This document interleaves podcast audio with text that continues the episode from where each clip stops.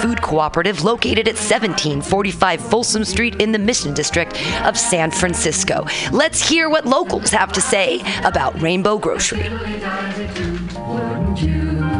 Their bulk section is dope.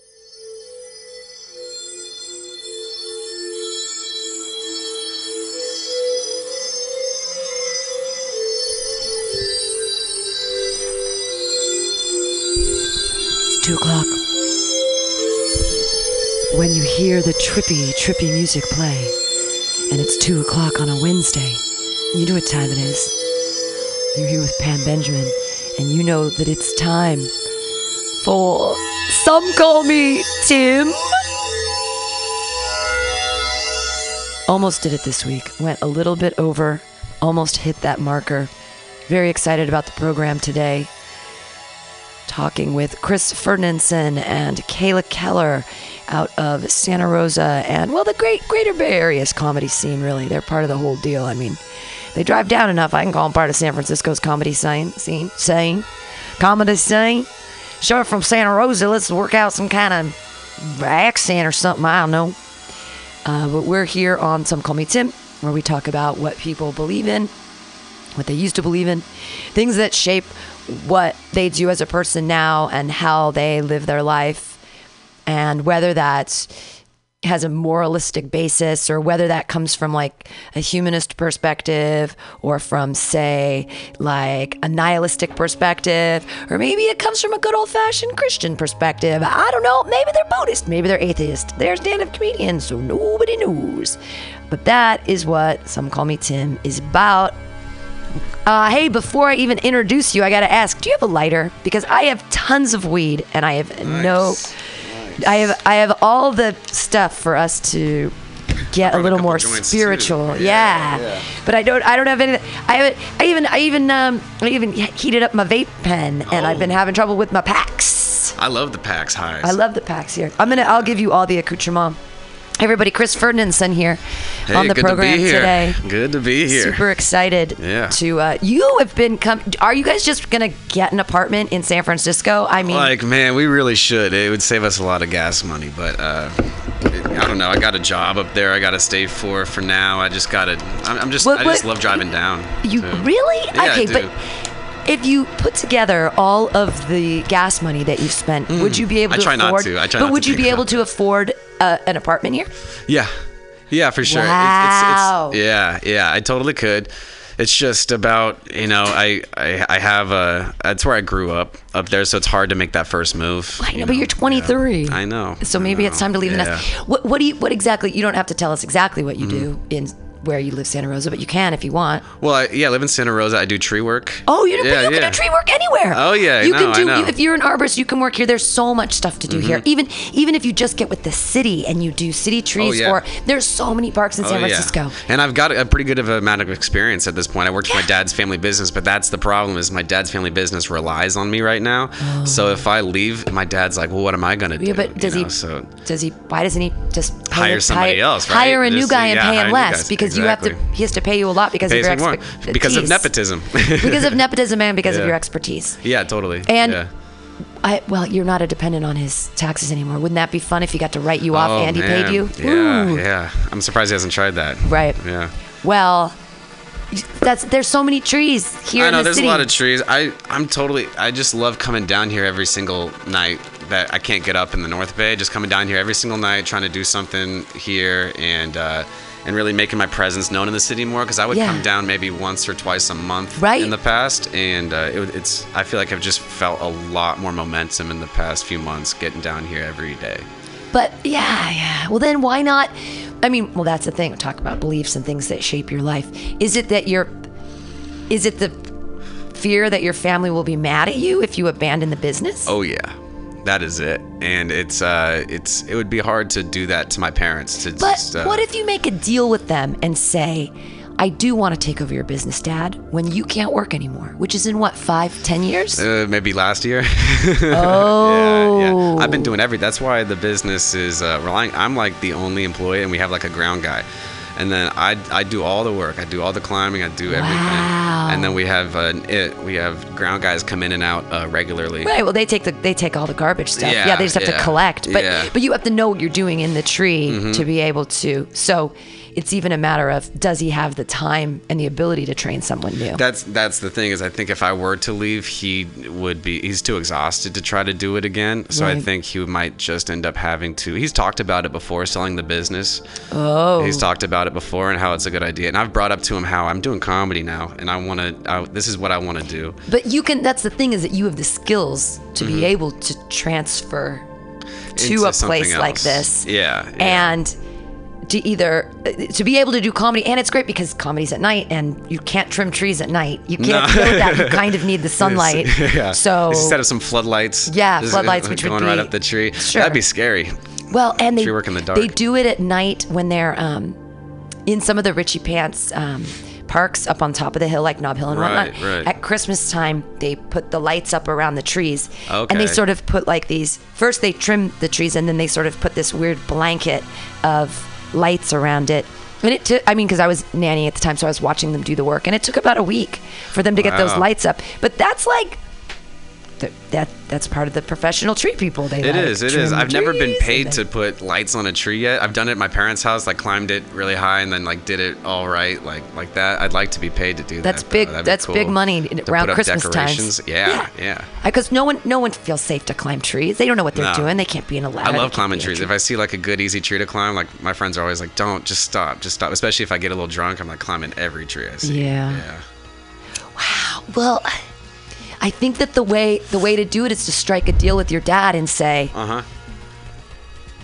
"I'll train the next guy six months," Yeah. Yeah. Yeah. and give him say, "I'm giving you six months left." Mm-hmm.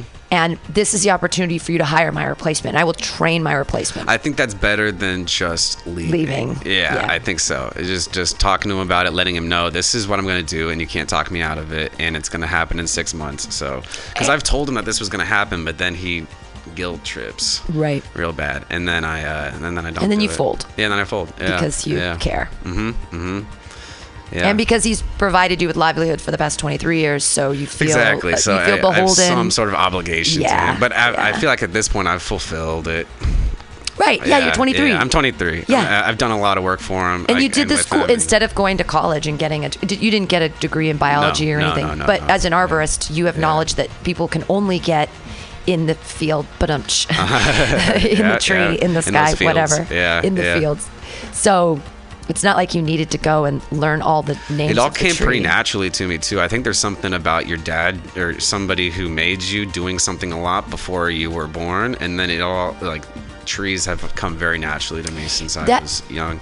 that I have a very similar theory about why um, Asians aren't good drivers, and it's that when you're in China, not everybody had a car when they were growing up. Oh, yeah. You just you were never in the car. Yeah. Like in the United States, we all know how to drive when we're 16. We all grew up in cars. We grew up in cars, Yeah. and we grew up with toys where you're playing a car or you're driving a car, or it's like Maggie Mm-hmm. Almost every kid's favorite toy is either a, tr- a toy truck or Mm-hmm. a toy car, and yeah, th- those are always the best. But we have like the first person vision of it since we were tiny of we're in a car and this is how we do it. And so people who have used alternative forms of transportation, like it's not in their genes to be doing this driving thing. Like imagine growing up somewhere where you never see any cars or anything. All of a sudden you move to America and you're in a car going like 70 down the freeway So and you're freaked out because that yeah, it is scary. But it's if a scary but you thing. come from a place where there's four people on a scooter. right. You're Like, like, well, you're at like, least at least I'm not hanging off the back of a Right, scooter. Like yeah, there's, yeah. I mean, I've seen pictures of like Thailand, and there's people sitting on the bars. Uh-huh. Yeah. There's a child like standing on like the foot thing in front of the person who's got his arms around him, and there's a there's a baby on the back, and Wow. there's stuff like there's stuff on it too. They got to go grocery. They're going to town. They're going and they're crazy. coming back, picking some stuff up. Yeah, it's. I would love to live somewhere else and live a completely different life at some point. But Yeah. yeah. I, I well, and you have the ability. That's the thing is you're 23. Mm-hmm. Just make sure that you don't do the thing where you look back and you go, "Oh, I didn't do what I wanted to do for my whole 20s because I was trapped into this obligation." Yeah. Because that's what I did with my first marriage. Like I listened to my parents and I went to school and they were like, "You're going to get married, right?" Uh, it was like Yeah. I basically listened to their like parents, as soon as life. their daughter gets married, they're like, "Okay, we did our job. Right, okay, she's like gonna be now, okay. now she's gonna be okay. She's gonna be She's in the arms of a man now." Right, Like- where I was like, I could take care of myself without Yeah, that, yeah, but they yeah. really wanted me to have this lifestyle of their choosing. And, um, you know, in my 30s, I negated that. And now I'm like, oh, I'm living my truth and everything. But Yeah. it would have been nice to think that I didn't have to take, I mean, I felt at the time that was the only path that was available to me. Yeah. was Wa- was there was there a aha moment or like a wake up moment that you remember where you're like, "Oh man, this is yeah. I. I I uh, I hurt my knee and I had to have um, I had I broke I popped my ACL skiing. I was 32, and at the time I was trying to get pregnant. And it's too bad Kayla's not here for this part. Oh, yeah. Uh, and I was trying to get pregnant with my um, then husband, and when I went in for the stuff about oh you're gonna get this surgery, they they were like you, well you just can't you can't get pregnant for like six months or whatever, so you should get back on the birth control because I'd been off the birth control, Right. and I just started crying and crying, and I was like. They're like, "What's what are you so upset about?" And I said, "My relationship is over. I'm going to leave my husband." And they're like, "They're like, these two things aren't. Yeah, this is not a mutually exclusive event. You hurt your knee, you can't have a baby. What's this with the husband?" And I was like, "Okay, so the whole point right now is that we're trying to have a baby to save the marriage." I mean, that was like the, like basically all of the real issues floated to the surface, and this one thing was like, I got hurt, I couldn't get pregnant, and I was like, and I'd already gotten off the birth control. and that's a big thing too. Getting off the birth control, you notice a lot more things. Well, it's I think birth control after I got off it when I was 32 and I was on it from when I was 21. I think it's the systematic controlling of middle class women Yeah. to enjoy family and house and comfort and home and resting on your laurels and watching lots of TV. And when I got off the birth control, I wrote a novel in 6 weeks. I'm not even fucking with you, my first novel, and I was like all that pent up creative energy that had just been watching TV this whole time. Right. Yeah, and yeah. doing a corporate job and living the life other people told me to live, like my parents and my family. And so when Uh-huh. that all came out, I was like, woof. Yeah. Should move to San Francisco. And then I found comedy. So, unlike your situation Mm. where you're like, your family wants you to do something, but you have another passion and you want to do that, I didn't even know comedy existed yet. I didn't even, right. No one had said to me, you're funny. Like, they didn't know. I've been taking baby steps for this, for that feeling of uh, kind of breaking myself away from the uh, Sonoma County, towny sort of dude. I've been taking steps to just get out every single day and uh, not be that. And it feels great. It feels but awesome. at, I mean, but at what cost? Whose car Gas are you money. driving? Yeah, gas car. Your car has your. Uh, everybody, Kayla Keller joining us on some Call Me Tim. Hi. You only get a little closer to that. mic. But I, I feel what you're talking about, like with the birth control, because every time I've ever gotten an IUD, within like a, a couple months, I'm just like drained. But now, uh, IUD with that's Mirena with the ring that has the hormones in it, or the copper one? I have the real deal, the See, copper. The copper one, I have a problem with too, though. really? I do, and I always, no matter when I get it, I always feel it. Like they've never. I've oh, never I could gotten feel it. And there's the strings, and people can feel the strings. No, and I mean, like I can to clip feel it like in my body, and it like it's a weird thing. I know. The, okay, so when I got my first IUD, they put in, they were like, which do you want, the copper? And in the beginning, I'm like, yeah, I want the copper, I want the copper. And they talked me out of it. And they put in the one that they said, well, we, we prefer this one. The hormonal one. and so, yeah, the hormonal one. So within a month of getting it in, I gained like 12 pounds. And I hadn't changed anything about my life. That's crazy. And I felt like yucky. And so I went into them and I was like, take this thing out of me. This is obviously this. They're like, well, maybe we should check your thyroid. I'm like, okay, so Yeah. everything's been fine in my entire life up to this point. You give me this new thing that has weird hormones in it. I've gained eight pounds. I'm crying constantly. I'm losing my mind. Like, don't you want to give it a little more time? No. Get this thing out of me. Put the copper thing inside. And like, yeah, I bleed more than a normal period. Like, I bleed for like six days. But fucking no babies. It's better than I've heard of the birth control pills that like sometimes you'll just miss your you just your periods are super irregular. Mm-hmm. And how can that be good for you? How is that good for your system? You know? Yeah, I can't. I mean, it, feeling off kilter, not knowing it's coming or not. There's balance and stuff. I don't. There's a certain sort of comfort in knowing when you're gonna be on your period. Right. I, mean, I know. Yeah. no, see, no, that's just that's just paying attention. That's Yeah. nice. That's impressive. Uh, so usually I ask people to look deep into the eyes of Sparkle Jesus over there in the corner by the ground where he belongs, uh, and I say, "Do you now or have you ever believed in Jesus Christ?" I think at a very early age, yeah. My parents never introduced it to me. My parents never did that. But when I was growing up, my parents was like, "Yeah, there's probably something." And then all my friends were Christian. Oh. So then I was like, "Well, uh, okay." I even called myself a Christian at one point. I Wow. think, when I was like in middle school. Were you going to the? Were you going to like youth stuff in the afternoon or like at night? Were you A going to? like one or two. It wasn't a regular thing for me, but like my friends did it, so I'd like join along a couple times, and I was like, "This is cool, but a little bit weird." Like I just, uh, I didn't totally buy into it though. But you called yourself Christian. That's interesting. For for like a year, maybe, like in middle school, yeah. Was it that you were seeking the group to like you, or were you Yeah. Okay, so it wasn't like you were I, seeking. I seeking told this girl who was totally Christian that I really liked. She asked me if I was Christian. I'm like, hell yeah, I'm Christian. Ah. yeah. And she was like, oh, good. I've always wanted a Christian boyfriend. I'm like, score. Yeah, but then she's like, I'm never gonna kiss you in public, and only. And now that girl's married. Oh, she's married. Yeah. Yeah, well, they get yeah. married quickly. They get married real fast. Yeah, because you just don't. wanna fuck. You don't get your BA, you get your MRS. Oh, ah, yeah. Yeah. Can we swear on here, by the way? Absolutely. Okay, You cool, can fuck yeah. swear all you want. No problem. I just, I, it's hard for me to believe that you've lived in Santa Rosa your entire 23 Well, I years. actually Sonoma moved County. up to Redding and Shingletown for a couple years because my parents just wanted to move, and then we ended up moving back because like stuff wasn't going well. So then, yeah, Shingletown. It's like 30 miles out of Redding, up in the hills, a population of 1,000. Whoa. It was uh, it was a weird little town. Weird little town. See now in a, in a in a in a small town like that, I'd feel like you'd have to go to church because how else? Do That's you, where I was doing the church stuff when I did do it. It only yeah. makes sense Yeah, yeah. because how else do you deal with your? If there's only a thousand people in the town, that means there's only what like fifty junior hires. Mm-hmm. So if And the church is the community of the of the town. That's where people go to spend time with each other and hang out. I mean, there's little sub communities, but most most of the families and everything are all about the the church Right. up in Shingletown. Yeah. and then if not, you were like a skater kid and they were like the punk smoking yeah, pot and yeah. you're like don't do hanging that. out down in Palo Cedro and Redding a little bit more. Yeah, Wow. yeah. Uh, Kayla, do, do you? How about you with Sparkle Jesus over in the corner? That's I've always believed in God. I've always believed in a higher power from the time I was little. And my parents were not religious. Like my mom's idea of religion was like crystal healing and like telling me that like a crow could be my grandfather. Like that was her whole her whole religious spiel growing up. But I've never A crow, not a raven. Yeah, not a raven. Yeah, like she's like any anything. She was always like, we're all one. Everything is part of us. Like my whole life growing up, but no one talked to me about God or or religion. And I've never believed in Jesus, but I've always believed in God. Huh? If that makes sense. Sure. Yeah. I was always like, I call bullshit on Jesus. I, I'm highly suspicious of this. Like, I feel like he maybe was a man. Who knows? But like, I, I never thought that that was like the, the path to salvation. But there, but you believe that there's uh, something in charge of the universe. I do. That we can call. I believe that there's a higher power or an order to the universe.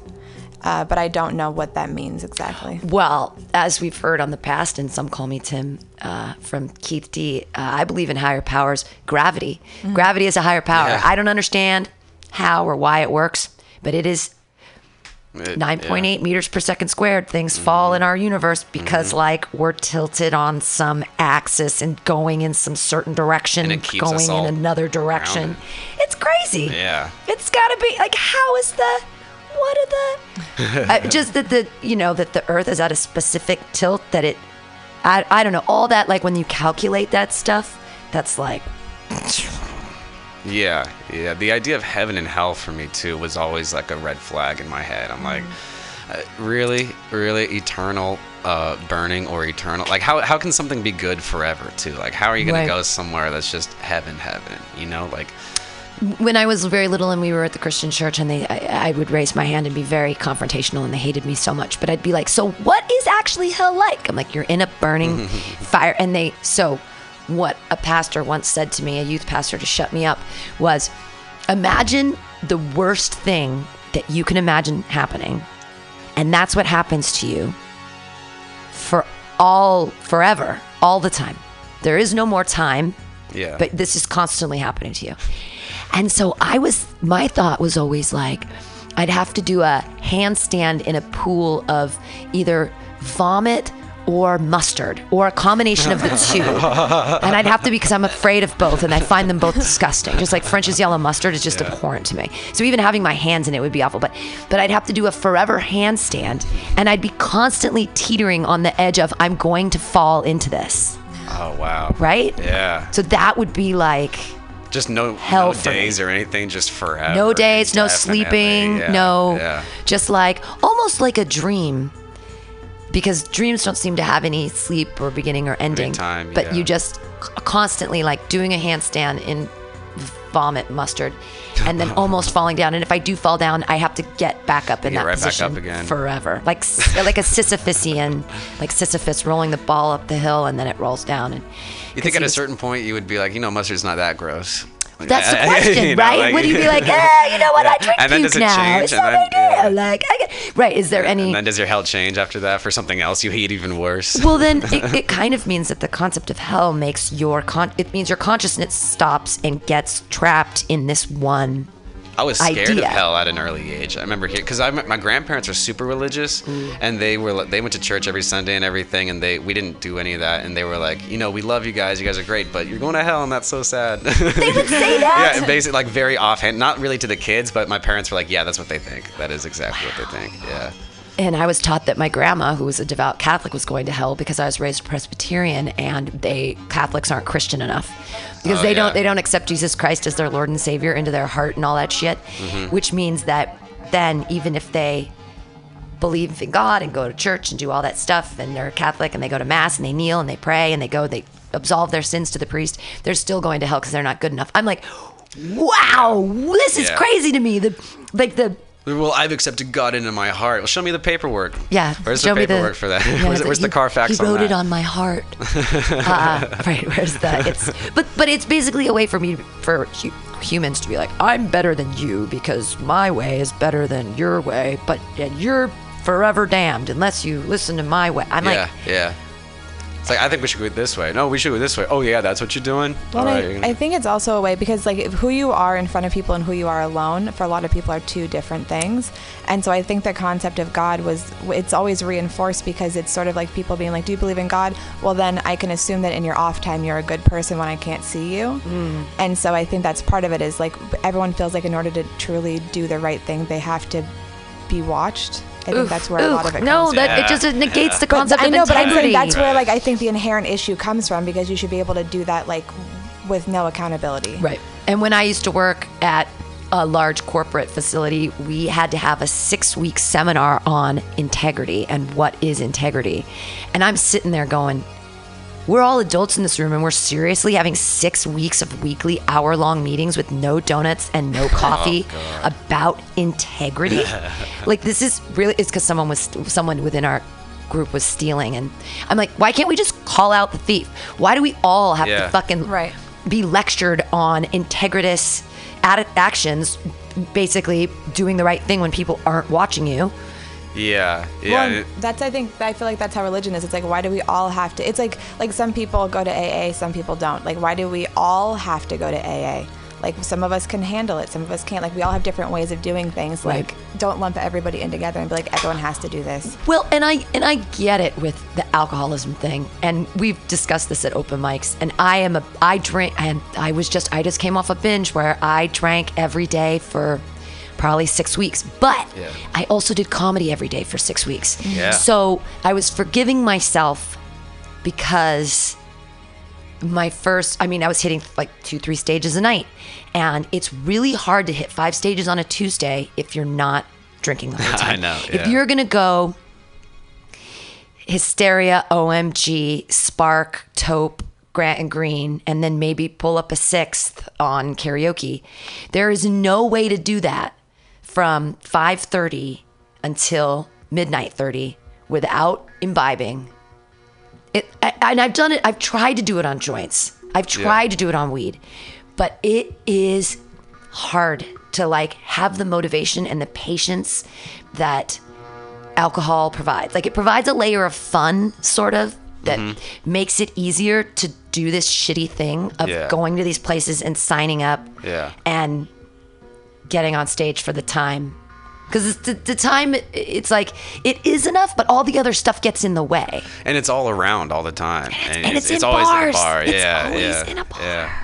So I, I like if I'm doing multiple sets in a night, maybe doing the first one, I'll smoke a little weed maybe and not drink, and then the second one I'll start to drink, and then it's just fun. It's just a Right. good time, and then I could do it without it, but why? Exactly. Yeah, you, got to do it once in a, once in a while without it, but But then, so as a person who's like a responsible drinking drinker, it's just like I'm responsibly drinking, but every night of the week. so is that responsibly drinking? And do I need someone outside myself to say this is or this isn't or whatever? But I mean, really, when it comes down to it, does the drinking get in the way? Of what I'm trying to accomplish. No, it actually furthers what I'm trying to accomplish. No, It actually helps which you is go out and- Hitting yeah. five open mics in a night, which is so those are like the moralistic choices that I go through. But that to a regular person, they'd be like, You're an alcoholic. Right. yeah. But that's like Well, it's think- personal accountability. Like Right. you're saying, you have a system for yourself where you keep your own checks and balances, and it's like on you. Versus somebody being like, you shouldn't do that. Like they don't know whether or not it's working for your life. So I felt guilty because on Sunday I drank without comedy. I was I was there. I went to the bar at like three, and I was like, "Oh, I'll I'll come back here to do getting sketchy at 4. And then I was like, "No." It's like, "Well, then I'll go to OMG at 5:30." And then I was like, "Nah, fuck it." And then I was like, "I'll go to Maggie McGarry's." Uh, Nah, nah, fuck it. I'll go to, and then finally, I'm sitting at home and I'm drunk at like 11. I'm like, I could call a bar. But I was like, by that point, it wouldn't have helped anybody because I'd just been drinking all day for no reason. I've started to feel more like I, I, every night I don't get up. I'm like, well, what was the reason you didn't get up? To, like, you got to get up there. You got to do something tonight because it's possible to get it on stage every night. Yeah, it is. Yeah, yeah. And if you're not, then what are you doing? What are you? Do you really? Is this your whole life?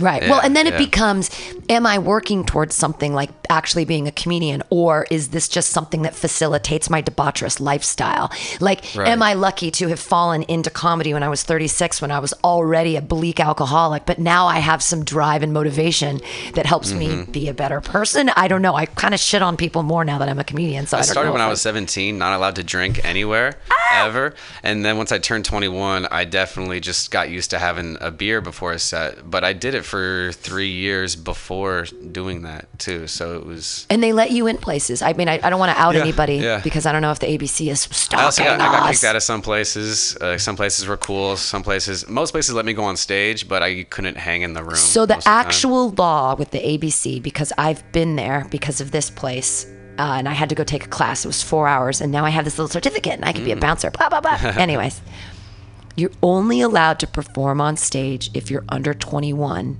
In the case of a band, if you're if you are doing poetry or comedy, it doesn't count. I asked in the thing because Wow. they they brought it because we were saying, what about underage drinking if there's a band?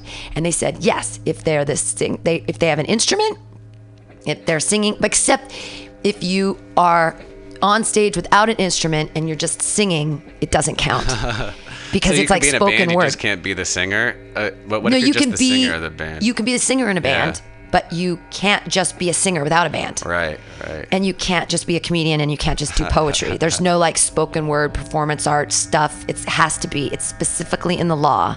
I wonder says how many bands in have been band. formed for that loophole. Like people who want to perform solo but can't. They're like, hey, start Hey, a band with me. I need your Yeah. guitar so that we can be in a bar. I love what a bro that law is. It's like, hey man, team up, start a band, start a band. but it's silly because when so when places they could legally get in trouble for letting an underage person perform comedy Yeah, on yeah. stage, even if you're just in the green room and just on stage and you get the fuck out after. But it's just they're all strange arbitrary laws to make sure that kids underage don't drink. And I understood like why the venues would get pissed sometimes because it's a big deal if they get caught. It's and a I, huge I was putting them up for risk. And like, why? Because you want to go on stage and do five minutes? And not it's and it's a it's like it starts as a four thousand dollar fine and uh the it's not to the there's a couple different fines there's the person who's running the show and then there's the owner of the place so both people can get dinged yeah. like it's it's so crazy i know the laws and and that stuff's what moralistic like we're It's just drawing an arbitrary line and saying don't step over it, and then like there's consequences. But like that's the, that's the whole issue is like who's in charge of the lines. Right. And is it because, I mean, I, ostensibly it's because underage kids can get drunk and take advantage of, but any person of any age can get drunk and taken advantage of. True, I don't think true. that there's like a particularly I mean I guess kids under 21 are particularly dumb, but I don't think that any 18-year-old girl's decisions drunken are any different than my like blackout Pam is like a drunken 12-year-old. So it doesn't even like I don't even know. I never get to meet that person. I hear she's a good time, but like I did a headstand the other weekend. Uh, I tried to, and then I broke a pipe. Oh, that's right. You said Yeah, you broke your yeah. pipe. That was totally an alcohol-based uh, decision. And then you have to go, is that negatively impacting my life? Not really. I can Not go buy really. another I mean, I got a $5 new pipe. pipe. I, I had the. I tried to do a headstand. That's all good. As long as you're not like ruining relationships and Yeah. you know yelling at people and getting in And that's something where, where if you're doing something like comedy every single night and you're drinking every night, you're not using your drinking and, and doing something bad for you or for other people. You're drinking and, and continuing to add uh, art and continuing to uh, better yourself at comedy, which you care about, you know? So that's. I that's- agree. Yeah. So I've been hanging out less and less at my regular bar, or I try to do it. I have a beer before I go do it somewhere else because I want to say hi to everybody, but I just don't see the point in hanging out in a bar for three hours anymore if I'm not getting stage time. Yeah, it totally. It just doesn't make totally. sense to me. I've yeah, I feel that way. I'll go out to like bars with my friends like on the weekends, like when I'm not doing comedy, and I'll be like, so like, where's the where's the list? Where's, where's yeah, what's going? list? Why are we here? Yeah, yeah. Is there? Do I I? Am I gonna? Is there a back patio? Am I doing time somewhere? like, what's what's happening? Well, we've. I think comics have figured out their own moralistic structure of Yeah. Yeah. what is right and what is wrong. I, I mean, just try to do the right. I think you got choices, and you do the right thing, and it. I think people try to make up the Jesus stuff so that to make people think about somebody watching them all the time, which is terrifying. But uh, just just make the right decision for you, and just trust that good things come when you do good things. Right.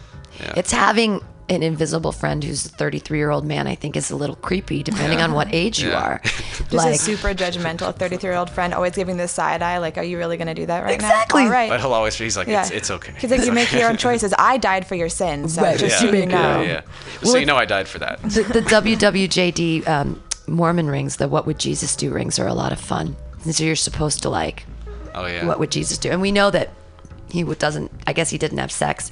Although, I think biblically and contextually, whenever they mention feet, they're talking about boning.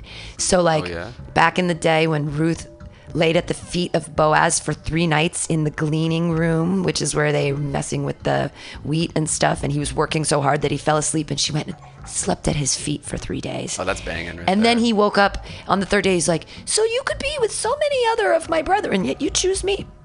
But I think that the euphemism She was wasn't just laying laying at at the his feet. feet. Same thing when Mary Magdalene dries Jesus' feet with her hair. Right. Whoa. I think that we're getting it on. Uh-huh. So there's lots of biblical references that deal with feet. Right.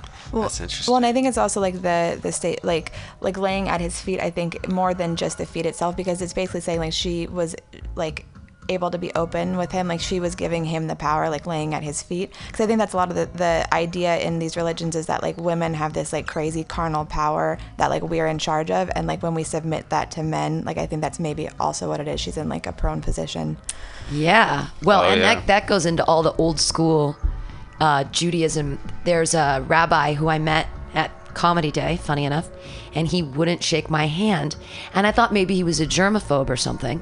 But then I looked it up, and in Orthodox Judaism, in certain sects, men aren't allowed to even touch women mm. because their power is so great and so extreme that they just can't control themselves. right Like they're gonna. It's the same reason they have sex. Can't even get close. I can't I even can't do it. They actually have sex through a sheet with a hole in the sheet, Hell so yeah. that their penis only goes through the hole into the vagina. Because a woman's body is so sensual that what are they gonna do? It's Oh. crazy.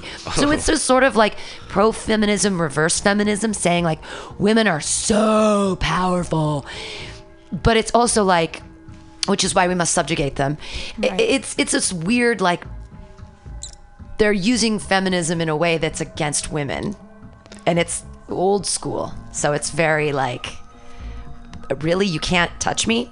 I'm that powerful because you're married and seriously you can't shake my hand like You're a, so powerful. I love you so much. I don't even want to touch you right now. Right, but it's but, but the way that in our society that we show, especially well, I'll say in, in in the United States, is when you meet someone as an equal, you shake their hand. Yeah. Mhm. And so when you don't shake someone's hand and you make that choice, you're basically saying that we're not equals. Now what they're saying is that women are more equal than men, but I'm saying no, everyone should be equal. Whether it's less equal or more equal, we should be fucking equal. Right. So don't give me this I'm more equal than you and you can't touch me kind of thing. Because the way I see it is that you know, you just want to continue subjugating women. Yeah, it's like a weird abusive relationship where they're like, no, it's because you're so powerful. It's because you're you're too much. Like it's not you, it's me. Like it's like it's, Right. it's such Yeah. a weird thing to be like because it's like yeah. Why you keep asking about the sheet? All right, Right. I, I put the sheet over you, and that's how it happens. Yeah.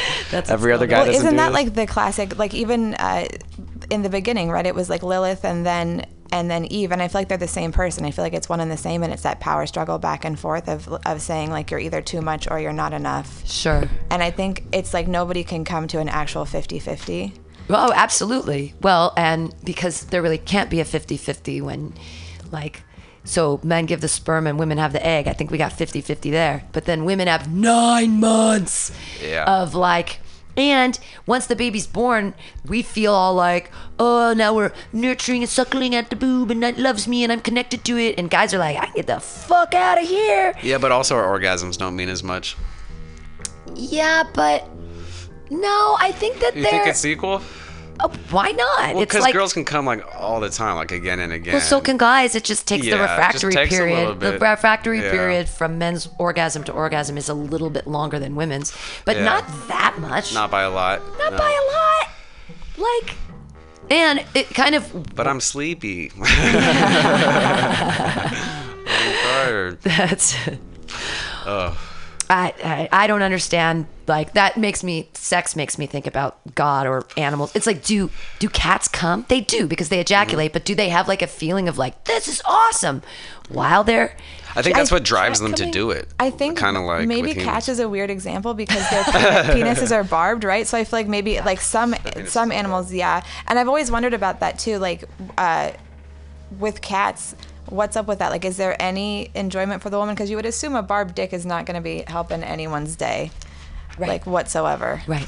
I mean, not. It's not like you're getting any nipple stimulation on any of those eight nips. Like they're not like You don't know till they're not try. doing like a sexy. Although cats, I've seen cats be real sexy with each other when they like push on each other, and Cats are way more sexy than dogs. Like cats, like like get like into that sensual like touch and rub and shit. Dogs Yeah. like, huh, huh, what's up, what's up? You want to Right. fuck? And then it hop- hops right on them.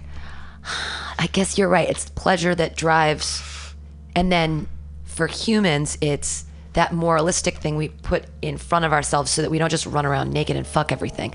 But then why not? Why like, not? Yeah. Like yeah. why don't we? Why why do we create these relationships where we okay? Let's get into like monogamy and Let's do and it. this kind of shit, right? Because Yeah. people do it on a moralistic basis. And I've been thinking about it lately because I've had multiple relationships that are, I'm a serial monogamist, right? Like, I was with the same guy for 13 years, and then I've had, I had a short stints, but, you know, I've been with Jonathan and I have been together for almost four and a half years coming up right very soon. June. June is four and a half. Yeah. No, It's a June long is. relationship. Yeah, it's long. And so, uh, the, the question is like, I mean, and I don't work hard at my relationship anymore. Like the past couple weeks, I've been working hard at comedy. I'm like, fuck it. Like I already know him. What what more is there to discover about him? Yeah. You know, or whatever. I mean, I'm being kind of a dick about it, but he doesn't listen to the show, so it's fine. but I mean, when you find like, okay, so I haven't been I. I haven't been I haven't been attracted to people for a long time, and a lot of it is that I turn the switch off in my head, and I'm just like mm-hmm. I'm just not attracted to anybody. But then if I reflip that switch, I go, well, I can be attracted, and is there something wrong with that? And then when you start thinking like, what are the parameters of my relationship? And how much time are we putting in? And should we put more time into each other? Or should we put time into other people? Or mm-hmm. should, like, what kind of, and is it healthier to, like, go outside and look for other people?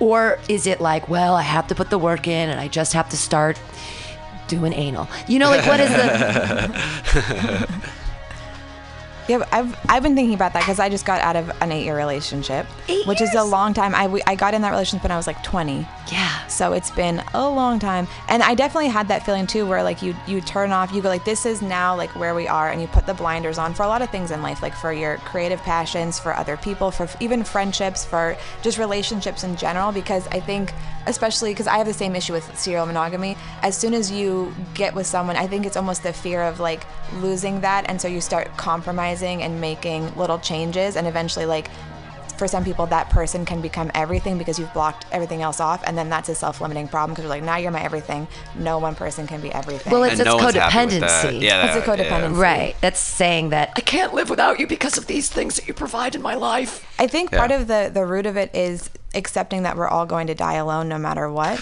And no matter what. It doesn't matter how like tight you hold on to anything. And i think that people look at a relationship like at least i'll have nothing else but i won't be alone. And i think you have to embrace it like we're all alone and you walk through life alone. And it's like the things you feel and experience that's all that you have to take with you. Right. so i think like anything like any drug or anything that uh, can affect your life in a positive or negative way it the same with relationships it can become too much like anything you do to anything you overdo is going to become too much no matter what it is Yeah.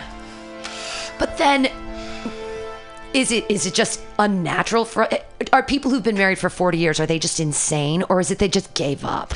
I, I think there's something to be said about being in a long-term lasting relationship. Maybe everybody in that relationship is miserable, or maybe they actually have something worked out where it works out for them, and they don't. Why would I go out and, I- and look for something yeah, I think- at a certain point? Things people want different things from life. Yeah, and I think Ah. sometimes very rarely people can figure out how to monitor a relationship where they don't lose sight of all of the other things in their life and it just becomes another like peg in their overall board. And I think those might be the successful people that still have happiness at the end of it because they didn't compromise the other areas. Like they understood it's like I'm going to go play bingo, you're going to go read that book. Nobody's upset. Everyone's fine. We're like still we are with each other but we're pursuing life. Right. See, yeah, that's where I am right now. Where so Jonathan used to come to all of my comedy, and then he started being like, "I'm not going to come to all your comedy." So I started spending more time at the bar and not doing comedy. But then I realized like. I want to be doing comedy, so I started doing lots of comedy, and we just haven't been spending any time together. Yeah. But I'm like really fulfilled by comedy right now. So, mm-hmm. and I'm not fulfilled by spending meaningless time at the bar unless there's stage time, which he loves to do. so, he doesn't care about that stage time. No. doesn't care at all. I mean, he loves talking to people there. Yeah, he likes like yeah. the community that's there. Well, that's what can be super cool about hanging out at bars and stuff. Is just the conversations you get in with people. It's Yeah. it's, it's amazing. Yeah. And it's great, but if I'm going to drink every night of the week, I want it to be for a purpose. Yeah, totally. totally. And I- so we're we're starting to like um well, we're trying to figure it out. We're talking about it, so that's good. I broke up with my somewhat long-time girlfriend recently, like like two years, and uh, it was because I had been. I just told her I, I need to do comedy full time because I've been doing comedy every night for like a few months and not spending any time with her like like that. Because you have to drive too. You're Yeah. driving an hour and a half. Uh huh. And it takes a toll. Yeah. It takes a toll after a while. And then she was like, "All right, can I depend on you to be at things that you say you're going to be there for?" I said, "No." no, I said, you "No, can't. no, No. you can't." No. I, well, I've started doing that with even like real friendships. They're like, "Do you want to meet for lunch at 2:30 on Tuesday?" And I'm like, "No." And they're like, "Well, why?" I said, "Because everything else in my life is so scheduled. Like tonight, I've got 5:30 signups at Eagle. Then I'm at PianoFight for the show, and then I've got 9 p.m. at Bricks. So I've got tonight Nice. all mapped out, Oh, yeah. and I'm Yeah. coming back. And tomorrow, like." I'm babysitting, but so I've got I've got so many things in my schedule that I just don't want to schedule time for friends. I'm like, if you want to see me, come out and see me do comedy. Yeah. yeah you have totally. multiple times of the week. If you miss me, Mm-hmm. come on Friday to Pamtastic's Comedy Clubhouse. Come on and see. You know exactly where I'm going to be every Friday from 8 to 10. All my friends are comics. All my friends are other comics. I'm starting to get that way. yeah. Yeah. Because we see them around. Right. So it's like and but that's the thing is other people expect time. That's that's how relationships works. It's that it takes time I get along great with other people. It's just like I don't spend time with them because I'm just mm. yeah, we're all doing the same thing together all Come the time, do different comedy. places. They're the they're the only constant to every room is the same people I'm doing it with. So you become pretty tight. Yeah, absolutely. And I'd love to be tight with some audience members. Hey, audience members, Oh, yeah. come out to four open mics here at Mutiny Radio every week. I You want to that see me? Come see me. At Solid Tomatoes, I feel like that because I've been going up a lot for like the past few years, and that crowd is a pretty regular crowd. So like they somewhat know me at that point, and it's it's a really cool experience to, to still do that. Well, and then you're then you're out of the woods on your first thing about being a comedian is you get up there and you're like, like me. Yeah, They've got to like you in order to get your jokes because before you say before I say horrible things about abortion Mm-hmm, and stuff, they have to like me first. And so it's how how do you engender yourself to an audience and be likable? But if they already know you, then you then They you, already trust you. They, they, Yeah, they already you trust can you to just be funny. Yeah. you can start wherever you yeah. want Yeah. and It's a- not have to really worry about feeling. that whole like Yeah. trust building with the audience bullshit. But it's it's you, you'd have to do it every single set because every new audience doesn't know what you did the night before. It doesn't care. It doesn't matter how hard you killed last night. Right. This audience is like what you got right now. So you gotta every set's brand new. and they can get super well so and i i have tons of jesus material and tons of religious stuff Yeah. but where do i bring that out and what's the right audience for it and if you choose the wrong audience i mean and look we all have different material we all have tons of time and all these different jokes Mm-hmm. but somehow you have to like suss out the audience and figure out which material they're going to like because like there are people that actively don't like jesus jokes like they are And as soon as you do religious one, whatever it'll ruin your whole set for oh yeah that person. Yeah. they're like yeah. and I've I've bombed because I just didn't. Didn't I, the they, they didn't like that. They didn't like that I was making fun of Jesus. They just didn't like it because Mm-hmm. they were all whatever their past was that they were bringing to the audience stuff. Yeah. You're like And I- everything you love is a lie. Well, yeah, and I tried to switch to cats. Yeah, And I was there for a minute, but then they only liked it when I made fun of lesbians, which was really cheap. I'm yeah, like, that's so I weird. can. Yeah, they're like, down. oh, here's something we can laugh at. Exactly. yeah, I was like, weird. this audience. I don't. But then, and then I don't want to blame the audience because that's the worst thing a comic can do. Is be That's like, supposedly their a big rule. Don't blame the audience. Yeah. I don't blame the audience. I try not to, but Kayla, blame the audience. No, I, I mean I try not to because I feel like at this point most of the audiences I'm getting are like you can't blame them. Like something else is fucking up. Well, and usually what we're getting as audiences are, are people that are comedy is thrust upon them in a situation they weren't expecting. They're like, I just wanted to eat a sandwich. Yeah. I wanted to happening? drink alone tonight, and now you guys are yelling at me about dicks and shit. and yeah. Tinder or whatever Tinder, dumb oh, thing. I man, mean, the, yeah. the dumbest topics. It makes me so angry every time. Uh, anytime at an open mic, a, a kid starts doing Tinder jokes, like my brain just turns off. I'm yeah. like boring. There's just some of those topics that you just have heard so many times at open mics, Yeah. and then once you hear people who don't even notice that that's happening, and they just add to the plethora of, of dating app jokes. Right. Like maybe you're maybe unless this take on it is just so Hot takes, fresh takes. yeah, unless it's just so revolutionary, just it's it's probably overdone. Yeah, it's. I just, I just can't even. Did you guys, you guys ever do dating apps? No, you were long term. I did, I did. That's how I met my last girlfriend. Oh wow. on Tinder. Yeah. Well, we matched You- on Tinder, and then she saw me at a show, and then she recognized me from the show on Tinder. Wow, and that was a two-year relationship. Yeah. Wow, off of Tinder. Off of Tinder. Hey, everybody, yeah. it can work. but and but you, you like you don't app. No, I don't. No. No. Gotcha. No more apping. No apping. No, All right, you now. were you were in the only napping, no apping. Napping. but you were the same way. You were in the eight-year relationship, so you're just not I, an apper. yeah, I, it was almost like before Tinder. Like they were just starting to, to get together, and there was no like easy app. I think there was Grindr. I think there was like fucking in bushes you could app, but there was Right. no like committed relationships. And we met like I met him at work, and yeah, I and I haven't I haven't gone on a dating site.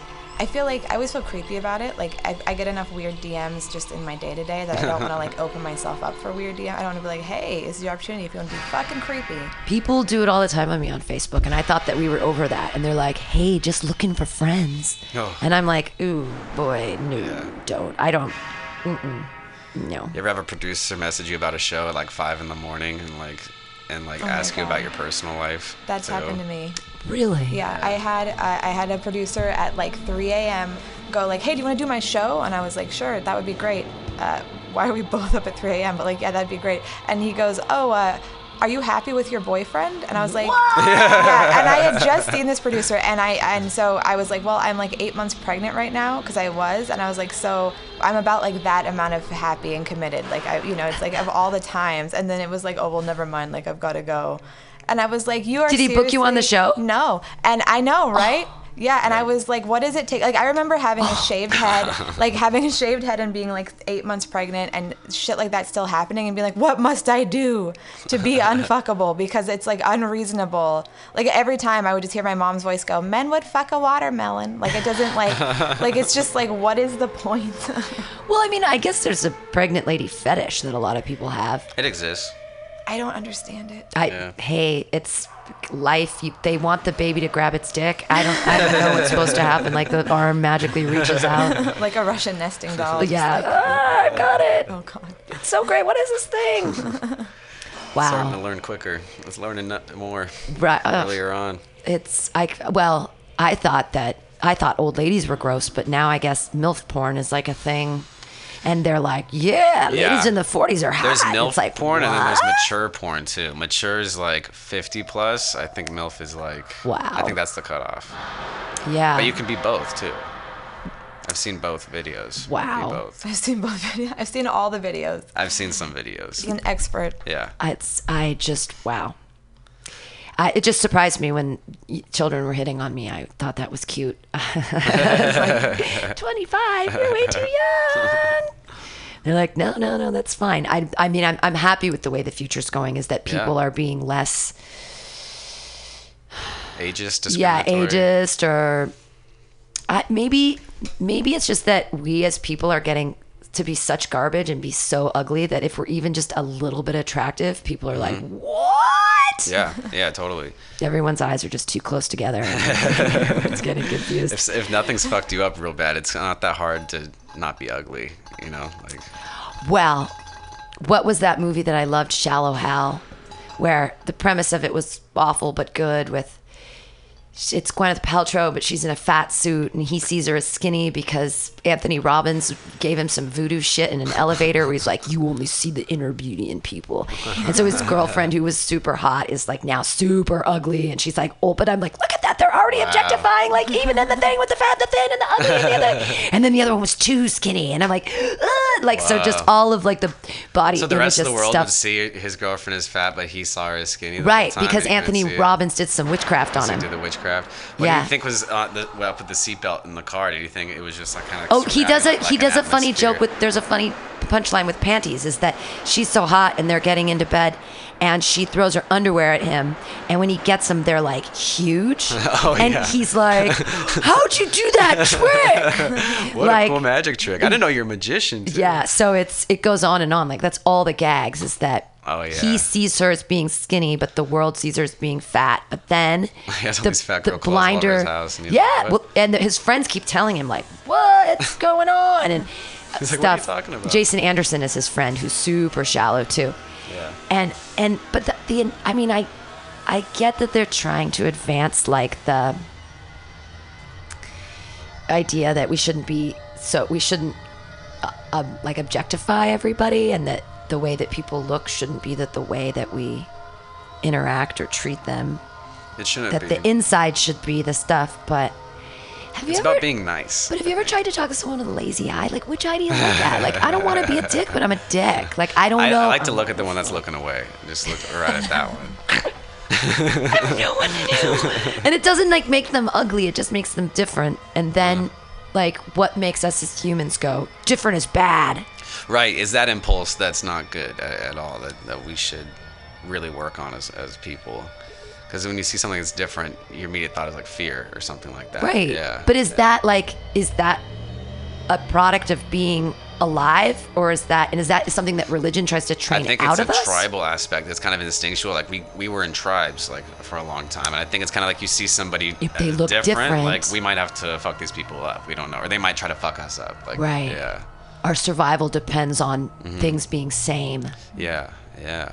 When cult, when biodiversity is like the main thing that keeps the earth going. It's like Mm-hmm. it's multitudinous species, and yet we're like, no. I think the-" it's like when you're on the BART and you see um, two ugly people and they have uh, triplets and they're all ugly, but then they have a fourth one that's ugly too.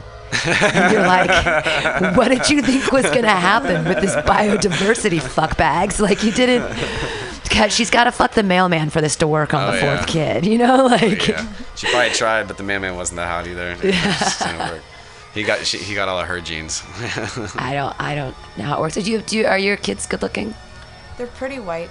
They're pretty. Like, Well, I don't mean white doesn't mean good white? looking, No, but Yeah. are they? I'm saying like they look pretty much like exactly like me. Like That's my daughter, great. I have pictures of her when she was what like we're the same age, and like you can't really tell the difference, which is creepy. Like I feel like that's a problem. Maybe that's what more so I'm saying is like there was not a lot of biodiversity. Like if my kid looks exactly like me, the gene pool is too close. Right. Like we need to that we need them to look not at all similar. Pull the mic closer to you. That way, sorry. Thank you. Yeah, but I think that Yeah. would be that would be better. Like I, I think about that all the time because I read that uh, National Geographic article about like at some point like all of the genes blending and there's going to be like a, a lot like different shades of people I think at one different. point it's going to be just everybody the same color. that's what kind of like what the article was saying, which was it all just kind of blends. yeah, it was like a, a weird like take on it. But I was thinking like by not being more diverse in my gene pool, have I screwed my children's like longevity in the Interesting. gene pool? Wow, because they don't have like they there might be some weird thing that just white people like sickle cell anemia Right. or Yeah, something, you know, yeah. like, that targets virally or targets genetically. right or like uh, like if if everything is changing that like at some point they'll become like they'll like it won't be like a good gene pool to pull from people will be like no we're not interested in that like we know it's trash ah, oh, they'll be like those those weird round-eyed white people. They're a problem. yeah yeah You gotta watch out for those super Nordic light people. Like, wow. No, I mean that could that could definitely happen. But I mean, I'm kind of hoping for the water world scenario where someone will get gills. right Like Oh, where hell yeah. that's when such like a good yeah the when the evolution comes back into play. We Another go back into fish. yeah, right. yeah, well, yeah, depending on what happens with the melting of the ice caps and what happens with the water. I don't know. Oh yeah. Hopefully we can adapt quickly like that. Yeah, so? Yeah. tiny vestigial tails, something.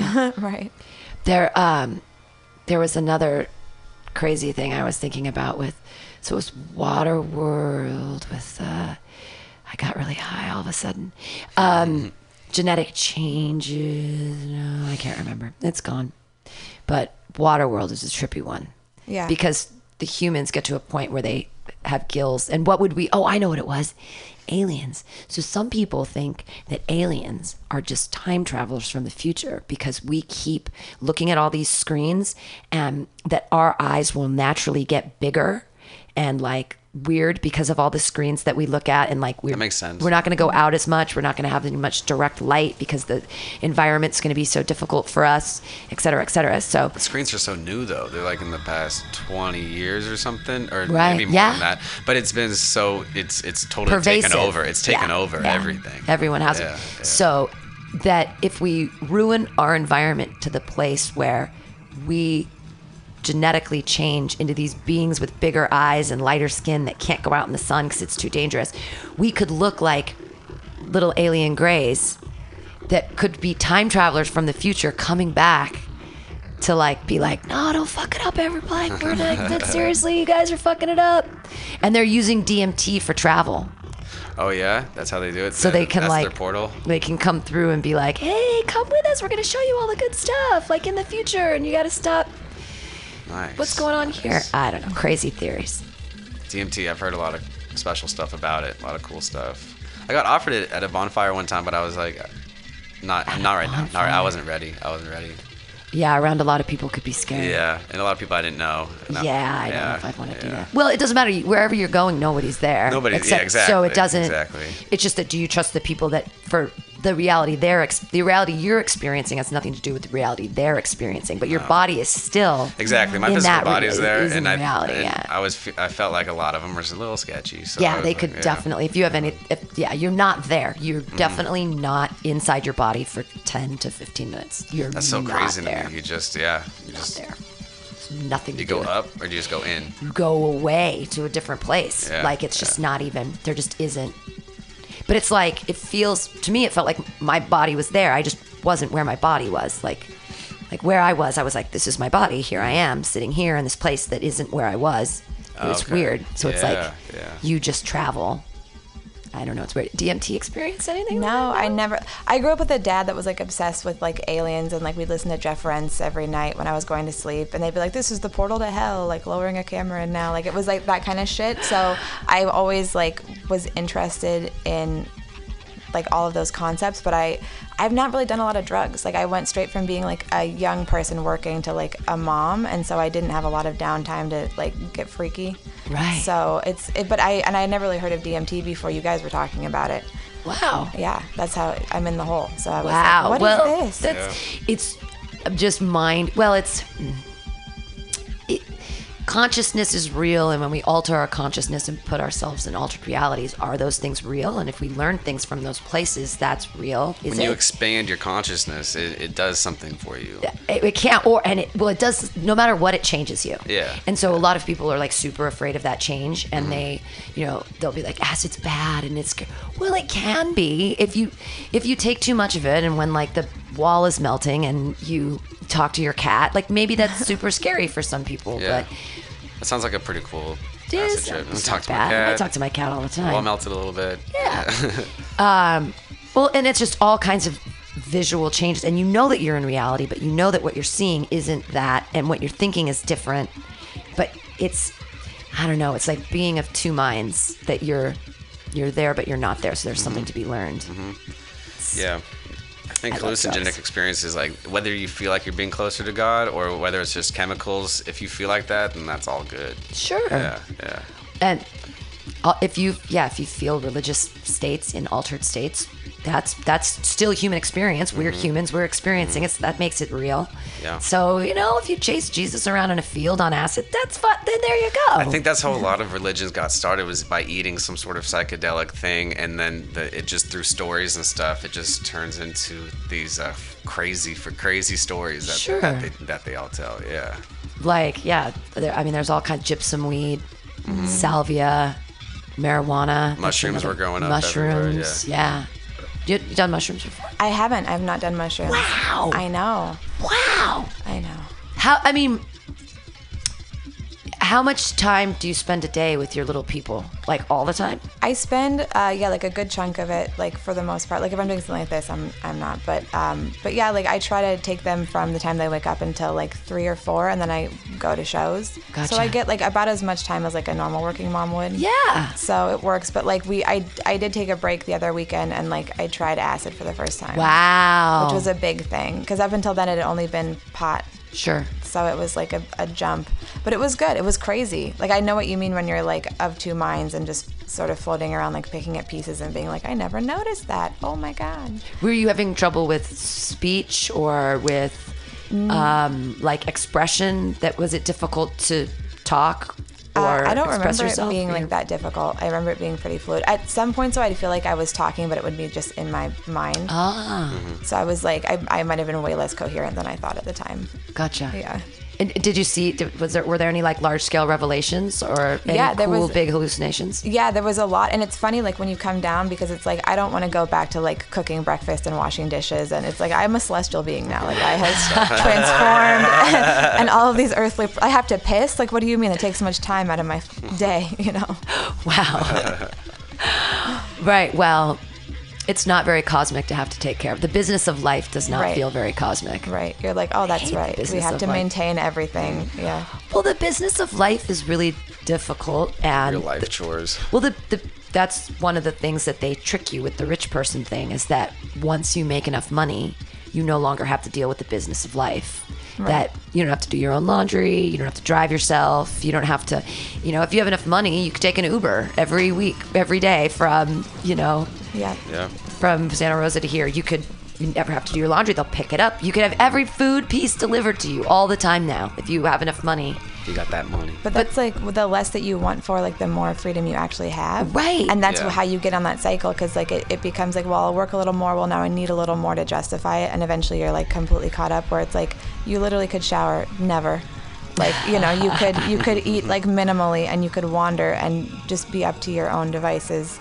But it's like all these constructs of society. The feed into each construct of freedom. Right. The con- mm-hmm. right. Mm-hmm. Exactly. Like true freedom looks nothing like the freedom Yeah. I think it looks like. Well, because they're saying they say "F- have freedom, get a Mastercard. Have freedom, get a new car. Yeah. Have it's like all of the and then things getting that- all these things creates people makes people trapped Right, and they no longer have freedom Well, because yeah. they're paying off all this shit Sure. they're supposed to get to look like and they you have a really do successful trade money for freedom because it's like they're like, well, you have to exercise to live, so you have to give us money to do that. And you're like, but couldn't I take a walk? No, no, no. Give us money okay, then we'll let you exercise. Like they, when you take away that control Right. and you commodify like everything that makes life life, that's Right. when things go to shit real quick. Yeah. Well, they commodified mommying because you, you Right. have your nanny and you have your childcare and you have your schooling. Well, because they, they the thing they did is they said, well, we will not allow your child in here. So you must get somebody else to watch them, and so you must give them money instead of saying like, yeah, go to the grocery store with your kid, go to work with your kid, like have Right. your kid in your life. Sure. They separate it and they like commodify that relationship. Right.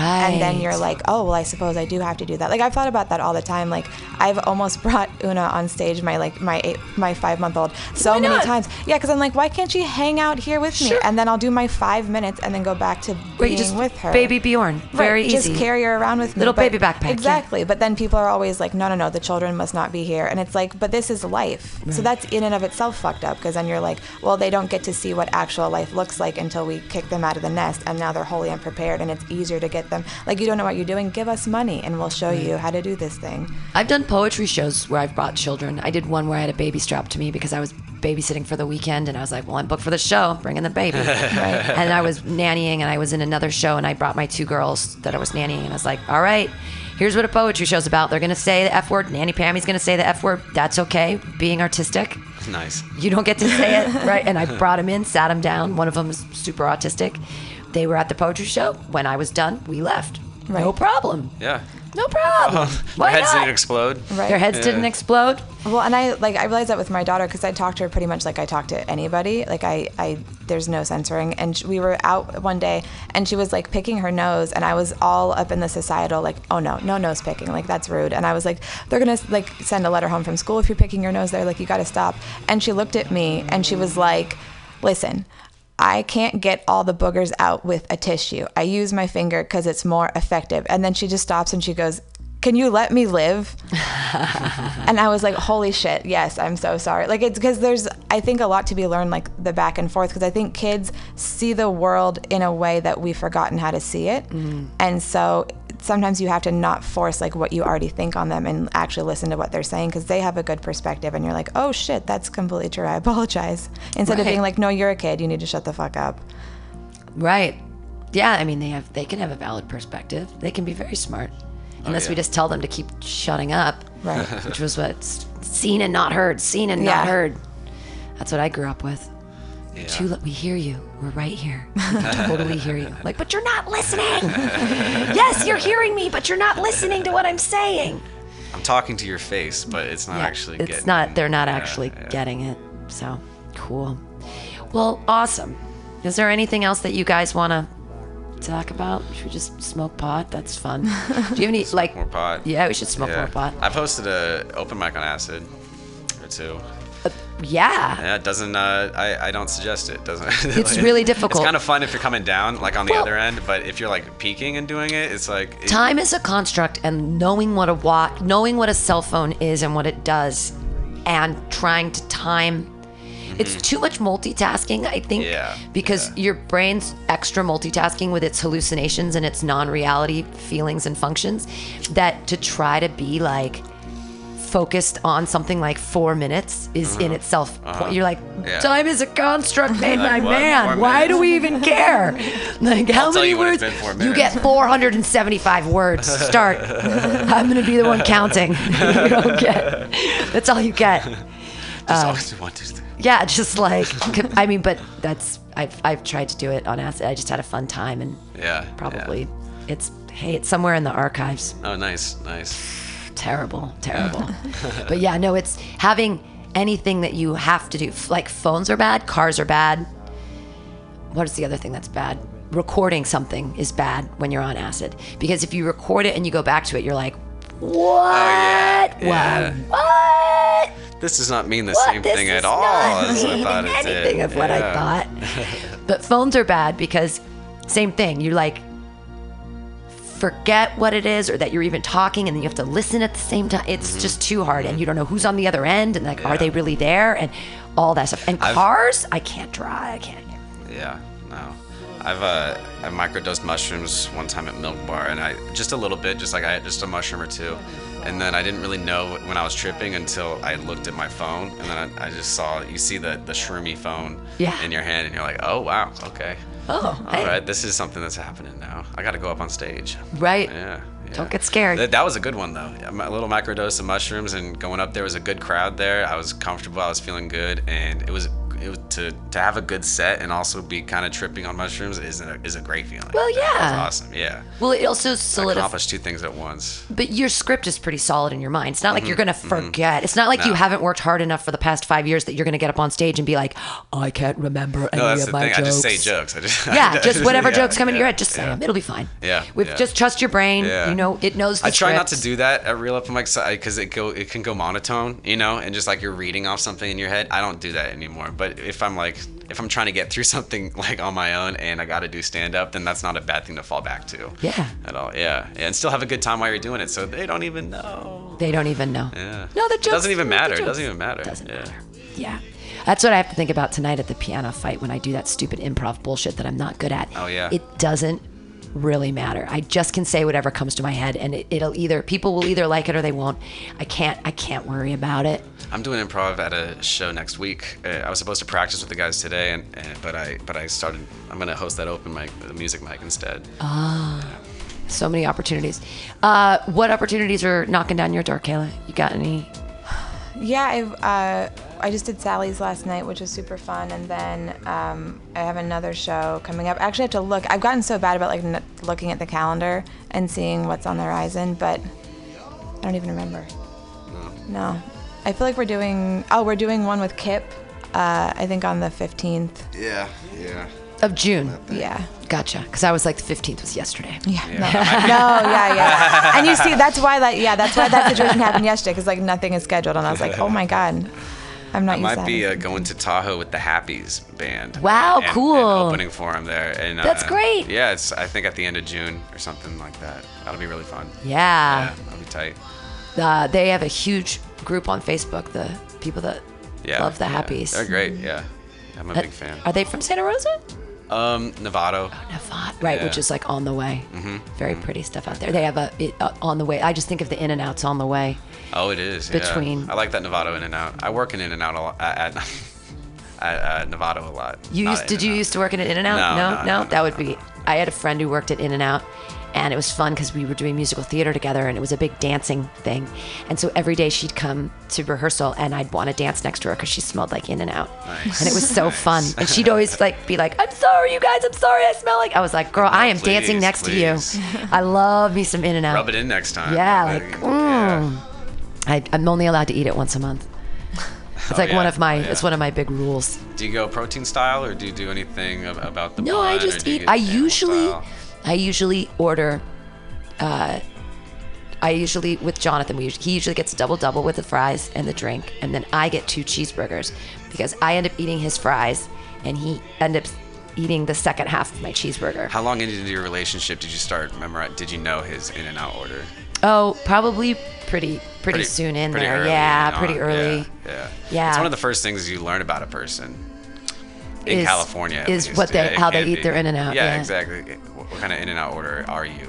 I don't like animal fries, but I do always get two sauce packets on the side for my fries. Oh, yeah? Yeah, Nice. because I really like their sauce. I always get ketchup and mustard instead of the spread. Gotcha. Ooh, Yeah, yeah. mustard, bad news. Oh yeah. Oh, you hate the mustard. Can't deal yeah, with it. Yeah. No, yeah. French's yellow mustard is like abhorrent. Do you have a bad memory with mustard, or is it like a? Uh, is it just a taste? Was? I raped at a baseball game? No. Uh, no, mustard no, I'm kidding. there was um. I can't go to baseball games because the smell of mustard is so oppressive. It is, It, it is it might have to do with uh, my brother playing baseball in Danville. It might. I, I mean, I'm trying Oh, yeah. to source back why Yeah. I hate and the smell of French yellow mustard is so abhorrent. Right. Because right. Grey Poupon is fine. Oh yeah. Yeah. Oh. Yeah. And stone ground mustard, no problem. Deli mustard, no problem. So every other mustard is just that. It's mustard. just What is it? French. Fr- Just that yellow mustard Yeah. that has that specific vinegary smell, and it's bright yellow. It's an, it's Yeah. an ungodly color. Yeah, yeah. Gross. Damn. Yeah, but you like I'm never gonna eat, drink that mustard again. I never drank mustard to begin with. but- uh, Kayla. What do you like from In and Out? Um, I usually get like just a regular cheeseburger and then maybe like a soda. Sometimes I like the fries, but there's a lot of fries to get through, and I Yeah. usually get like I'll get them. I like milkshakes. Milkshakes are pretty solid. I'm I think like ice cream and milkshakes are my favorite dessert, and so I'm always down to sneak one in. Yeah, hell yeah. Nothing's better after a night of comedy and having a good time than just stopping at In and Out on the way home and getting some animal style fries. Yeah. Yeah, it's a it's been a top off to a good comedy evening. Like if I have a good set, I'm like, you deserve some In and Out. Yeah. Yeah. I usually go samosas, but that's because Oh, I live in the Tenderloin, Nice, and yeah. the only In and Out in San Francisco closes at nine at Mm-hmm. Zavoff. And it's way over. It's at Zavoff. Yeah, yeah. He's so far. So sad. I just don't understand why there can't be another In and Out in San Francisco. It just I know, right? Yeah. I remember yeah. you said that last week, and I was like, ah, I know. I'm trying to make a joke out of it, and sometimes it really works. It actually works better when I do it on the back patios or at bars to Yeah. people that are just standing around, and I just kind of start talking about it. Yeah. That That's a good public issue that we all should be discussing. Why is there only one In and Out Right. in all of San Francisco? and people start laughing, but I mean, it's not like I'm gonna open at the punchline with that one. Although I need to start going on Sundays again. I haven't been in five years, so. Oh yeah, yeah I, I just started going again start too. You know, it was cool last time. Uh, Ron goes up to Joe Gorman behind me, and he's like, "Hey Joe, you're next." And Joe's like, "Nah, nah, give my set to this kid right here," and That's points so at me. And I was nice. like, "That's the suit. That's super nice." Ron didn't do it, but it was really nice of Joe. Oh, that was really nice Shouts of out to Joe. That was cool. Yeah. Aw. Yeah, I need to start going again, but I just. I gave every Sunday for 52 weeks to it, and I got it for the first time. And I was too early in comedy, and I didn't do as well as I wanted to. I even Mm-hmm. forgot some. I was just so nervous, and it was back in the days of Mary Van Note, and like nobody was on my team. Everybody just wanted to see me fail. I knew the comic. I just felt like, Yeah. ugh. Yeah. And it just, I was like, fuck this shit. I gave it a year. I am so butthurt. I am never going back. Yeah. I, if, if I come back, it'll be because they asked me to come back because I am so fucking funny. Uh-huh, And so I just didn't, I just couldn't give. You'd kill it now. yeah, I feel like I'd be Yeah, like, well, now I'm not it now, afraid of yeah. audiences. Yeah, exactly, Like yeah. now, like you could put me in front of a thousand people and I'd be like, fucking great, cool. Fuck I. Mm-hmm. wouldn't be nervous. I'd just do my thing and be fine with it. But, you know, I was two years in and I, I, I just, I wasn't good enough yet. I haven't been up yet, but I'm nervous about getting. I know that when he's when he comes up to me and says I'm next, I'm gonna be like, oh shit, this this is the set that means more than uh, any set for a long time. Like this, Right. this set is a big deal, and I gotta really do my best right here, and I can't fuck it up. I've done clubs a couple of times and I've I've never eaten my shorts, so that's, That's good. That's good. I mean, Yeah. but you know, it's like again, it's like religion, following the rules. You can't be a comedian in San Francisco unless you go to the punchline every Sunday. You're not a real comedian. Oh, Pam Benjamin. Yeah. you run your own room, but you aren't a real comedian because you can go to the punchline on Sundays. What and I'm like, Punchline? what do you do on Sundays? Yeah, it's like, yeah, what do you do? yeah. Like, usually I watch Westworld, but that's it's just because Yeah, I'm yeah. Man, and I should, I'm going to start going. I'm going to find a little comedy buddy who's pretty new and like be like, under the guise of helping them, Uh huh. Uh huh. I'm going Help sort of help myself. Yeah. Nice. I'll pick one of the newbies like TK or Charity or Max or fucking the other one, uh, Devora, Yeah. Just pick Yeah. one of them Pick and 'em. be like, hey, you guys are so new. Do you want to have a little friend and we can like do we a go to little thing?" Punchline together. It'd be, I think it'd be really good for you. Right, It'd so exactly. you, I'm yeah. so- I- my ego time is like, so I'm big. getting up before you It- are. Yeah. Well, yeah, because I would, and I've already been up, but I'm not in front of Ron Vi. Like I was back in the days when it was Jeff Smaria, Okay. who used to run um, Doc's Lab, but then that disappeared, which is very sad. And that blew my mind because that was such a well-run comedy club, and it was so awesome. And I'm like, how did that go under? Best of SF just uh, got canceled. Really? Yeah, that's what I heard. Where was that being done? Uh, at the Hobart Building in, Oh, in, right, uh, downtown, yeah. Yeah. yeah. Well, that's good for me because on Fridays it is so hard to Oh, like yeah, get yeah. audiences. Now that Milk Bar, I mean Milk Bar gets a great audience. I just How, how many nights a week do they do shows at uh, Milk Bar? Is Pretty it- much it's like every night Pretty much every night, right? Yeah. pretty yeah. much. After Brainwash went under, actually, a lot of like your place and Milk Bar, I think they've really picked up some slack in terms of open mics and kind of uh, gotten gotten more. Yeah, it's only brainwash closing, closing only helped me. Even though Yeah, it did. it helped me in multiple ways because I was too complacent and comfortable there. And I was yeah, going there like yeah. every I was only here and there and I wasn't going anywhere else because it's where I could drink free beer, eat free food, get as much stage time as I wanted, host Mm-hmm. Yeah. whatever I wanted. And so I was like resting on my laurels there and not trying to grow. I feel like if Spanky's burnt down, I'd be sad, but I might grow from the ashes. Like, Right, Like, yeah. I, I'm also comfortable with Spanky's, but I, I use it. I don't. I used to just do every set there, and that was just not good at all. But uh, I still feel super comfortable there more than other rooms where I can just kind of talk about anything. Sure. Yeah. Yeah. Good stuff. Yeah. Well, it is coming up on 320. We're just going to pretend that we're in the middle of, 320. and we'll call it 420. Uh, we've, I think we've sufficiently talked about God. Unless you guys want to plug Oh, anything totally. or push anything or have any more like splendor, joy, beauty, and the wonderment that you want to share with the just world. be good to other people, man, Oh, all the time. Yeah. I think that's that's the thing we've been learning is like the more people you have in your life and like the more stuff you have going on as a community, the better everything feels. So like just getting out there and meeting people. Is Wow. The real religion. And you're not gonna. You guys aren't like, let's just move to San Francisco. We use six months. Six months. You're gonna. Six months, yeah, either, yeah, yeah.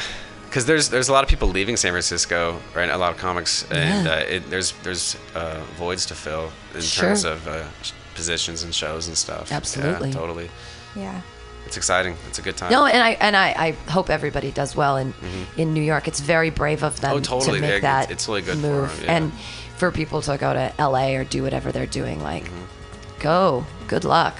yeah, But I like San Francisco. I, I do too.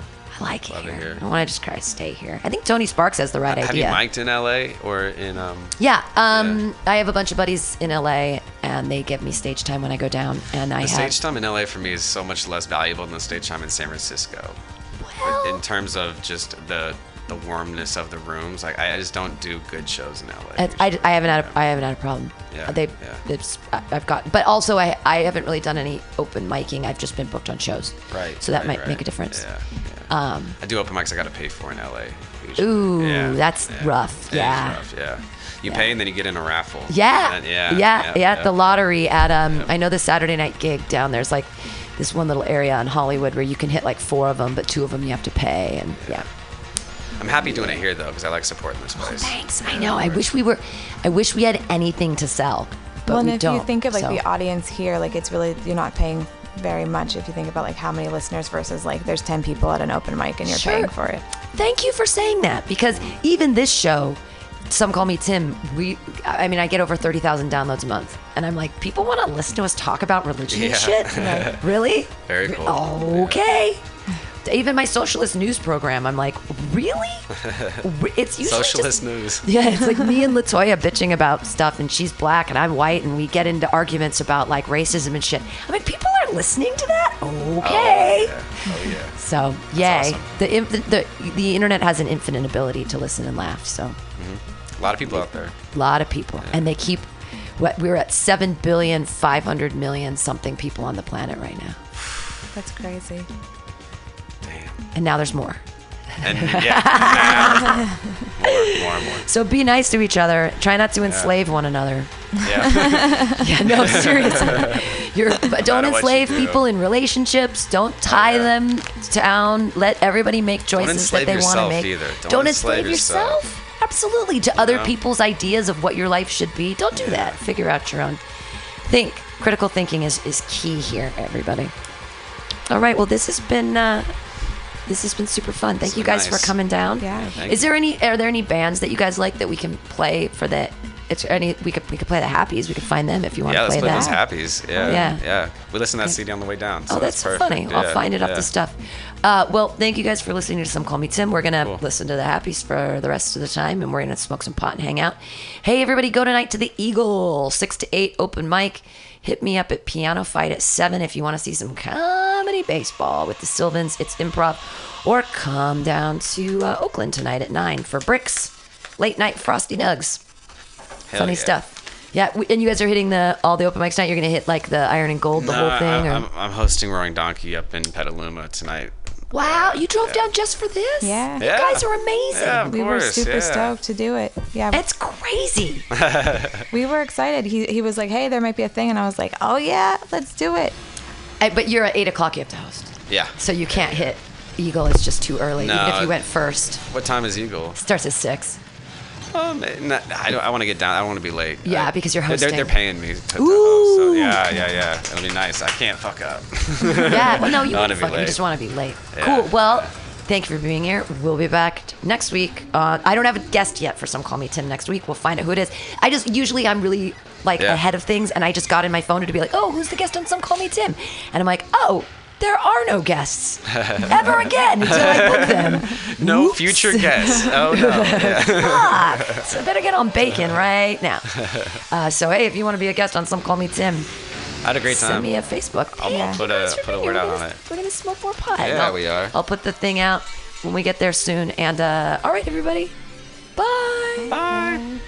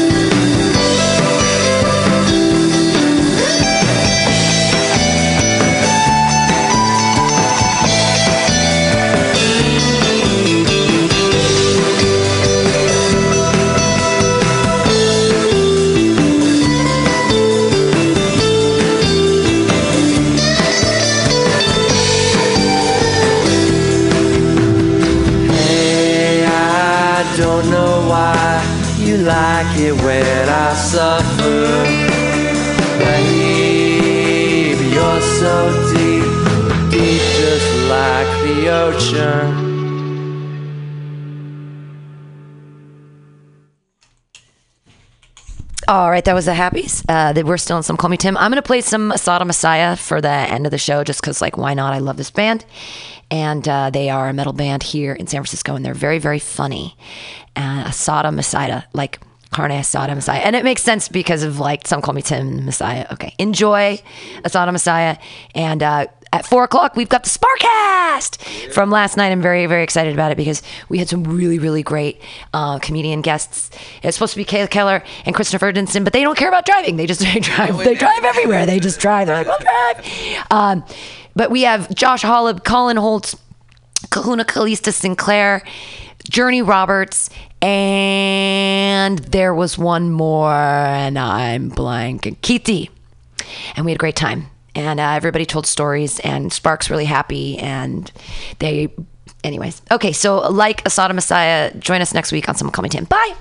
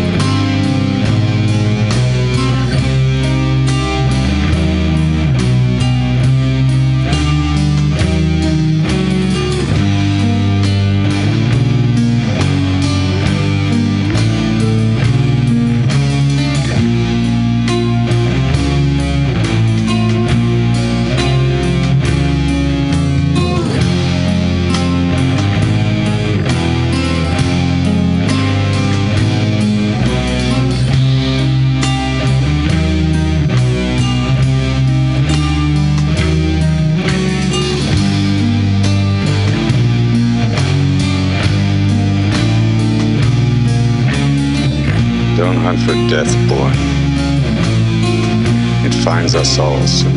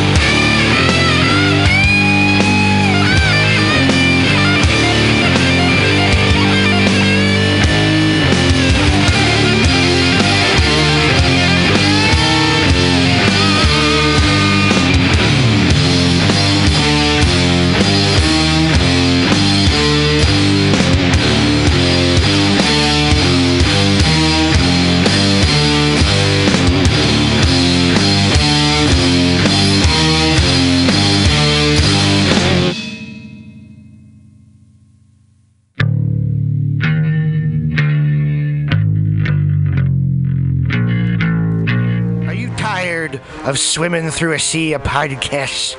Are ye on a raft without a paddle? Well, gather around me, sea dogs, and get aboard me pirate ship as we set sail for the seas of mutinyradio.fm. From there, you can captain your own pirate ship as you sail through over 44 different shows for all of your listening pleasures. They've got live comedy to small business advice, LGBTQ friendly to sports, vinyl to gutter punk. MutinyRadio.fm has the best programming the internet ocean has to offer you. I bet my peg leg on it, or I ain't scurvy shit-faced McRat.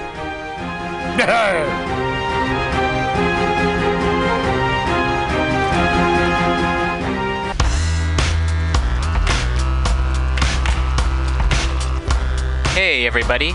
Listen to the weekly review with Roman every Friday from noon to 2 p.m.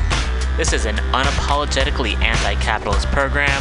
We interview community organizers, activists, and artists. We talk about ways you can take action right now. So listen in to the weekly review every Friday from noon to 2 p.m.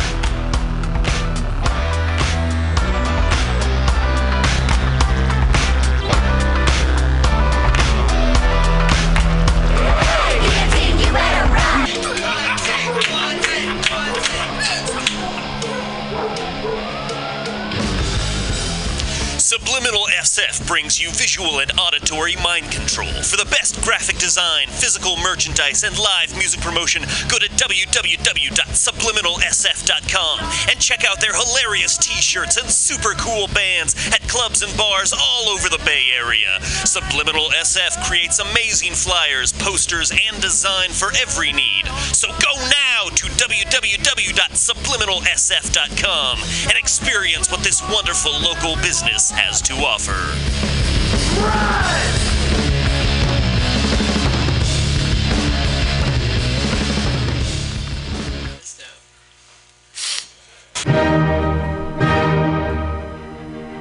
Good evening there, my friends here at MutinyRadio.fm. Chester Cashcock here, and giving you my love and regard as well as movies over there.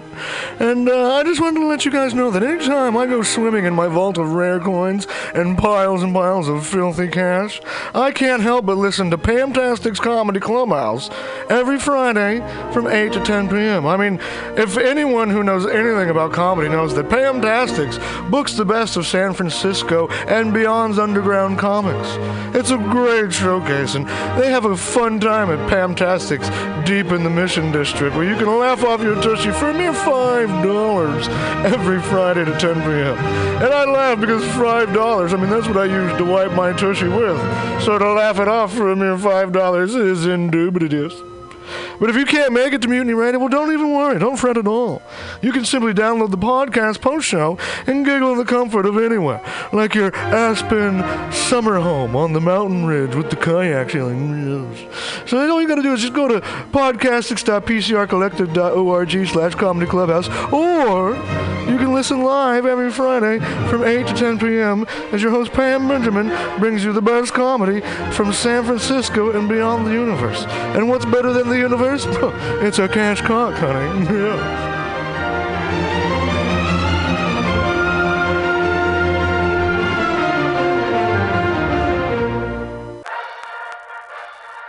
Well, hello, boys and girls. You know what a password is.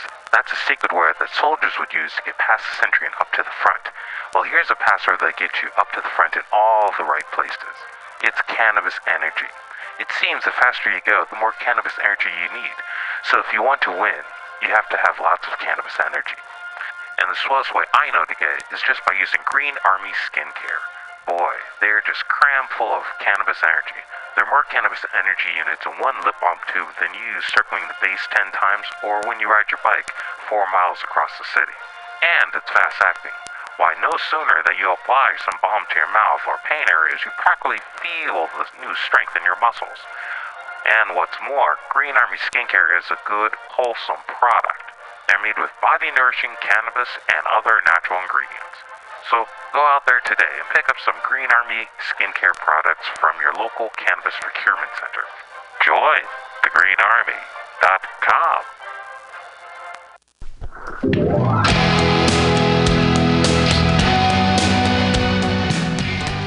Hey, ladies and gentlemen, we'd like to invite you down to Bender's Bar and Grill in the heart of the Mission District in San Francisco at 806 South Van Ness. Uh, we've got great food by our kitchen counter offer burgers, tater tots, tachos, corn dogs, all sorts of good stuff like that. They're open from opening until 11 p.m. most days of the week, except Saturday.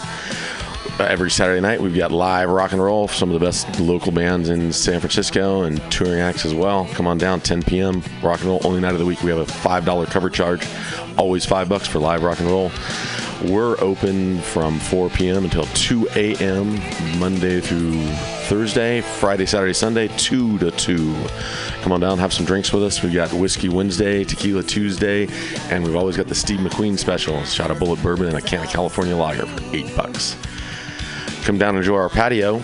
It's open uh, in the afternoon, not really in the evening, but a lot of good folks hanging out back there. Come on down, give us a shot. Drop by the bar, make some friends. Thanks, folks. Bender's Bar and Grill in the heart of the Mission District, San Francisco, California. With a happy hour every Monday through Friday until 7 p.m. Don't miss it. Go to Bender's Bar. Big supporter of the Mutiny Radio Comedy Festival 2018. Oh yeah, it goes down. Come smoke with your boy. Grinder. Spark is San Francisco's premier cannabis dispensary with a focus on serving and educating patients for seven years. Spark is dedicated to creating the best in store experience with its extensive menu, friendly staff, and one of the few cannabis vape lounges in San Francisco. Spark welcomes you to visit its two great locations as a medical patient or for recreational adult use in 2018. Spark is located at 1256 Mission Street between 8th and 9th and at 473 Haight Street at Fillmore. Both locations are open until 10 p.m. every night. Spark staff looks forward to serving you. Coming at this 10 p.m. Wednesday. It's open, hanging out at Bender's Bar. Bar. Big supporter of the Mutiny Radio Comedy Festival 2018. Oh yeah, it goes down. Come smoke with your boy. Grinder. Spark is San Francisco's premier cannabis dispensary with It goes down. Come smoke with your boy. Grinder. Spark is San Francisco's premier